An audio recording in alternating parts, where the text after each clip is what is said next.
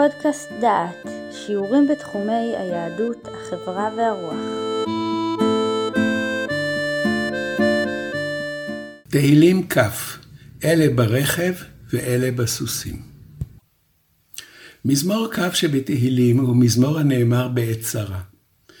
ברוב קהילות ישראל נאמר מזמור זה בתפילת שחרית בימי חול, לפני ובא לציון. בתפילות מיוחדות בעת צרה, ובתפילה על החולה אומרים מזמור זה, ויש החוזרים עליו פעמים הרבה. המזמור כלול גם בסדר תיקון חצות וגם בסדר יום כיפור קטן. נשמע את המזמור. למנצח, מזמור לדוד. יענך אדוני ביום צרה, ישגבך שם אלוהי יעקב. ישלח עזרך מקודש, ומציון יסעדך. יזכור כל מנחותיך, ועולתך ידשנה סלע. ייתן לך חלבביך, וכל עצתך ימלא. נרננה בישועתך, ובשם אלוהינו נדגול, ימלא אדוני כל משאלותיך. עתה ידעתי כי הושיע אדוני משיחו, יענהו משמי קודשו, בגבורות ישע ימינו. אלה ברכב, ואלה בסוסים, ואנחנו בשם אדוני אלוהינו נזכיר. המה קראו ונפלו, ואנחנו קמנו ונתעודד. אדוני הושיע, המלך יעננו ביום קוראנו. המשורר מעמיד זה מול זה את הרכב והסוסים, ומולם שם אדוני אלוקינו. ההשוואה אינה שלמה בכל איבריה. אלה ברכב ואלה בסוסים, לא כתוב מה הם עושים. ואנחנו בשם אדוני אלוהינו נזכיר.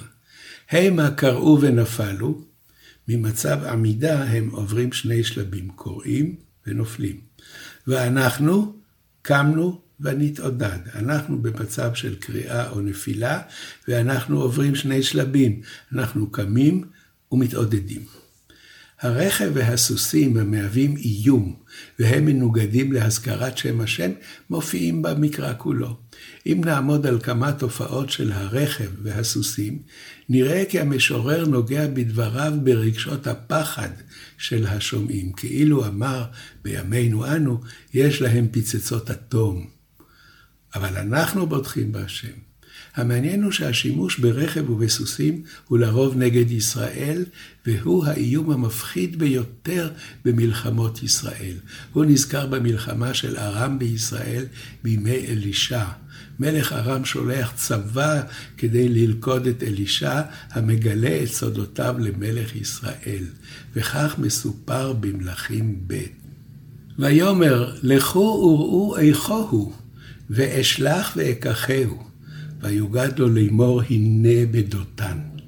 וישלח שם סוסים ורכב וחיל כבד, ויבואו לילה ויקיפו על העיר. וישכם משרת איש האלוהים לקום, ויצא, והנה חיל סובב את העיר, וסוס ורכב. ויאמר נערו אליו, אהה אדוני, איכה נעשה? ויאמר, אל תירא, כי רבים אשר איתנו, מאשר אותם. ויתפלל אלישע ויאמר, אדוני, פקח נא את עיניו ויראה. ויפקח אדוני את עיני הנער. וירא והנה ההר מלא סוסים ורכב אש סביבות אלישע. כדי להרגיע את הנער מראה אלישע את המקבילה של הסוס והרכב. להם סוסי ברזר ורכב ברזל. לנו סוסי אש ורכב אש. משורר התהילים אינו צריך לראות סוסי אש, הוא מסתפק בהזכרת שם השם, והזכרה זו תושיעו. ונראה כיצד נראה עם ישראל שעה שהוא אוסף לו סוסים ורכב. מה השפעתם על העם? זאת אומר ישעיהו. בישעיהו פרק ב' בית יעקב, לכו ונלכה באור אדוני. כי נטשת עמך בית יעקב, כי מלאו מקדם, ועוננים כפלישתים, ובילדי נוחים יספיקו. ותמלא ארצו כסף וזהב, ואין קצה לאוצרותיו. ותמלא ארצו סוסים, ואין קצה למרכבותיו. ותמלא ארצו אלילים, ומעשה ידיו ישתחוו לאשר עשו אצבעותיו. וישח אדם, וישפל איש, ואל תישא להם. בוא בצור, והתאמן בעפר, מפני פחד אדוני ומהדר גאונו. עיני גבהות אדם שפל, ושח רום אנשים, ונשגב אדוני לבדו ביום ההוא. יש יחס גומלין ברור בין כניעה לאמונות העמים באזור להסתמכות על סוס ברכב. השלבים שישעיהו מתאר הם ברורים. מלאו מקדם ואוננים כפלישתים, ותמלא ארצו כסף וזהב, ותמלא ארצו סוסים אין קצה למרכבותיו, והתוצאה, ותמלא ארצו אלילים, למעשה ידיו ישתחוו, לאשר עשו אצבעותיו. ואם כל כך טוב, אנו צריכים לצפות לחיים של שלווה וביטחון. פולחנות המעמידים את האדם והנאותיו במרכז החיים, עושר, ביטחון צבאי, עבודת אלילים קלה לביצוע. וכיצד נגמר כל זה? וישח אדם וישפל איש. מנגנון הפולחן, העושר והצבא שוחק את האדם. וכשהוא נזכר באלוקים קורה דבר מוזר. האיש העשיר, המוגן מבחינה צבאית, שיש לו מערכת פולחנות מסודרת, כך נאמר עליו. בוא בצור והתאמן בעפר מפני פחד אדוני ומהדר גאונו. הוא מחפש מחסה בין חיות השדה הנחבאות בצור ובין המתים שוכני עפר. שם מבקש הוא מנוחה לנפשו. לא תמיד מצליח ישראל ליצור צבא עצמאי, לפעמים הוא מנסה ליצור קואליציות לעזרתו. ארץ המקור לסוסים היא מצרים, וכך קורא ישעיהו ליוצרי הקואליציה הזאת. הוי היורדים מצרים לעזרה, על סוסים ישענו, ויבטחו, ועל רכב כי רב, ועל פרשים כי עצמו מאוד, ולא שעו על קדוש ישראל, ואת אדוני לא דרשו. וגם הוא חכם ויברא, ואת דבריו לא הסיר, וקם על בית מרעים ועל עזרת פועלי אבן. ומצרים, אדם ולא אל, וסוסיהם בשר ולא רוח, ואדוני יטה ידו, וכשל עוזר, ונפל עזור, ויחדיו כולם יכליו. הנקמה ממצרים, המעצמה הצבאית, כרוכה בשבירת מוקד כוחם, הסוס והרכב.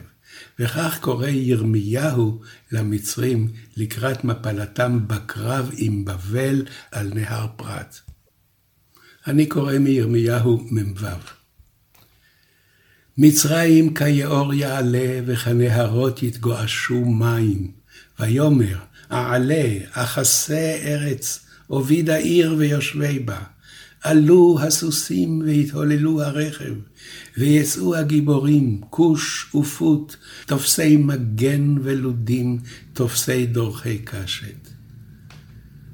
והיום ההוא לאדוני אלוהים צבאות, יום נקמה, להינקם מצריו, ואך לחרב ושבעה ורבתה מדמם. כי זבח לאדוני אלוהים צבאות בארץ צפון, אל נהר פרת. ההצלה לישראל בימי זרובבל קשורה במפלת הממלכות האויבות. גם כאן מפלת האויב היא מפלת המרכבה והרוכבים. ואני קורא בחגי פרק ב' ויהי דבר אדוני שנית אל חגי ב-24 לחודש לאמור. אמור אל זרובבל פחת יהודה לאמור. אני מרעיש את השמיים ואת הארץ, והפכתי כיסא ממלכות, והשמדתי חוזק ממלכות הגויים, והפכתי מרכבה ורוכביה, וירדו סוסים ורוכביהם איש בחרב אחיו. ביום ההוא נאום אדוני צבאות, יקחך זרובבל בן שאלתיאל עבדי, נאום אדוני, ושמתיך כחותם, כי בך בחרתי, נאום אדוני צבאות. אבל יש גם סוסים ורכב הממלאים תפקיד חיובי בתהליך הגאולה של העם. קיבוץ הגלויות ייעשה במרכבות שיסבו את תפקידם ממרכבות מלחמה למרכבות שלום. וכך אומר ישעיהו בפרק ס"ו. ואנוכי מעשיהם ומחשבותיהם באה לקבץ את כל הגויים והלשונות, ובאו וראו את כבודי. ושמתי בהם אות, ושילחתי מהם פליטים אל הגויים, תרשיש, פול ולוד, מושכי קשת, תובל ויוון, האיים הרחוקים אשר לא שמעו את שמעי, ולא ראו את כבודי, והגידו את כבודי בגויים. והביאו את כל אחיכם מכל הגויים מנחה לאדוני, בסוסים וברכב ובצבים ובפרדים ובכרכרות על הר קודשי ירושלים, אמר אדוני, כאשר יביאו בני ישראל את המנחה בכלי טהור בית אדוני. את המהפך השלם ביחס לסוס והרכב עושה ירמיהו. הוא מבטיח, אם ישמרו את השבת, יהיו מלכי ישראל עובדי השם, הם יהיו רוכבי הסוסים והמרכבות. הסוס מחליף את אורו. במקום להיות איום על ישראל, הוא מהווה ביטחון. וכך אומר ירמיהו בפרק י"ז. והיה אם שמוע תשמעון אלי נאום אדוני, לבלתי אביא מסע בשערי העיר הזאת ביום השבת, ולקדש את יום השבת, לבלתי עשות בו כל מלאכה. ובאו בשערי העיר הזאת מלכים ושרים, יושבים על כיסא דוד, רוכבים ברכב ובסוסים, המה ושריהם, איש יהודה ויושבי ירושלים. וישבה העיר הזאת לעולם.